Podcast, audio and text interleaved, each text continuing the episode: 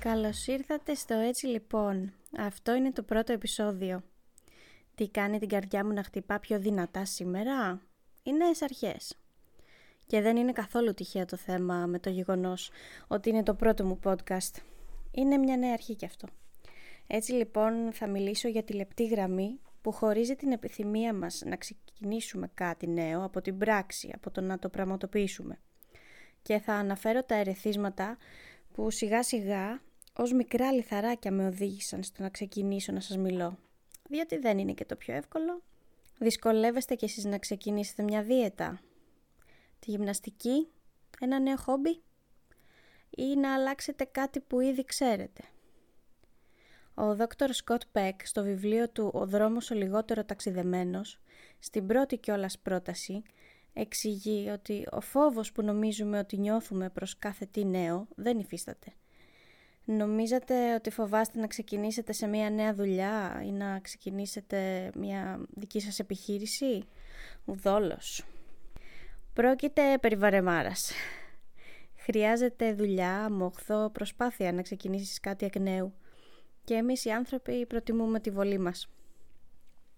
Ο Χριστόδουλος Υποδηματόπουλος σε βίντεο του σημειώνει Ποια η διαφορά σε αυτόν που θέλει να ξεκινήσει ένα podcast και σε εκείνον που το ξεκινάει τελικά. Η ενέργεια αυτή καθ' αυτή. Απλά προχώρα στο να το πραγματοποιήσεις αν το θέλεις. Ο Χριστόδουλος ήταν ένα από τα δικά μου ερεθίσματα στο να ξεκινήσω τις ομιλίες αυτές και τον ευχαριστώ. Ακόμα ένα ισχυρό ερέθισμα ήταν ένα podcast της Brené Brown. Λέγεται Brené on FFTs. Όπου FFTs, Beep First Times. Ποιο είναι το πιο δύσκολο σημείο της απόφασής μας; Η πρώτη φορά ρε παιδιά, η πρώτη φορά. Οι πρώτες τρεις φορές για την ακρίβεια.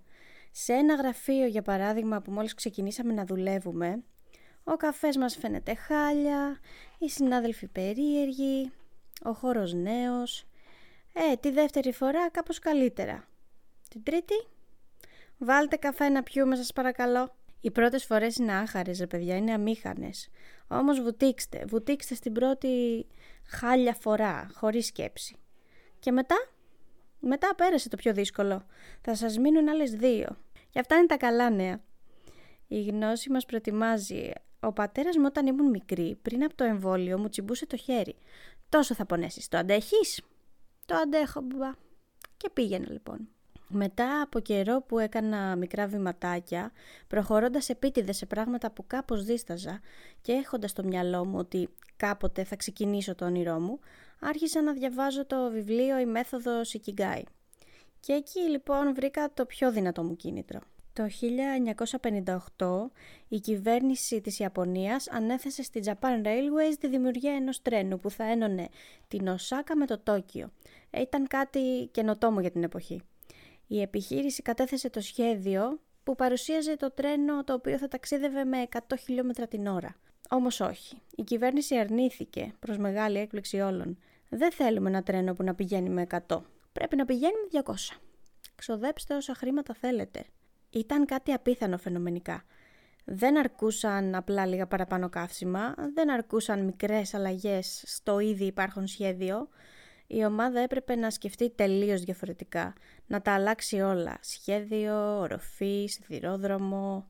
Και να που μετά από κάποιους μήνες η Japan Railways παρουσίασε το σχέδιο. Ο στόχος επετεύχθη.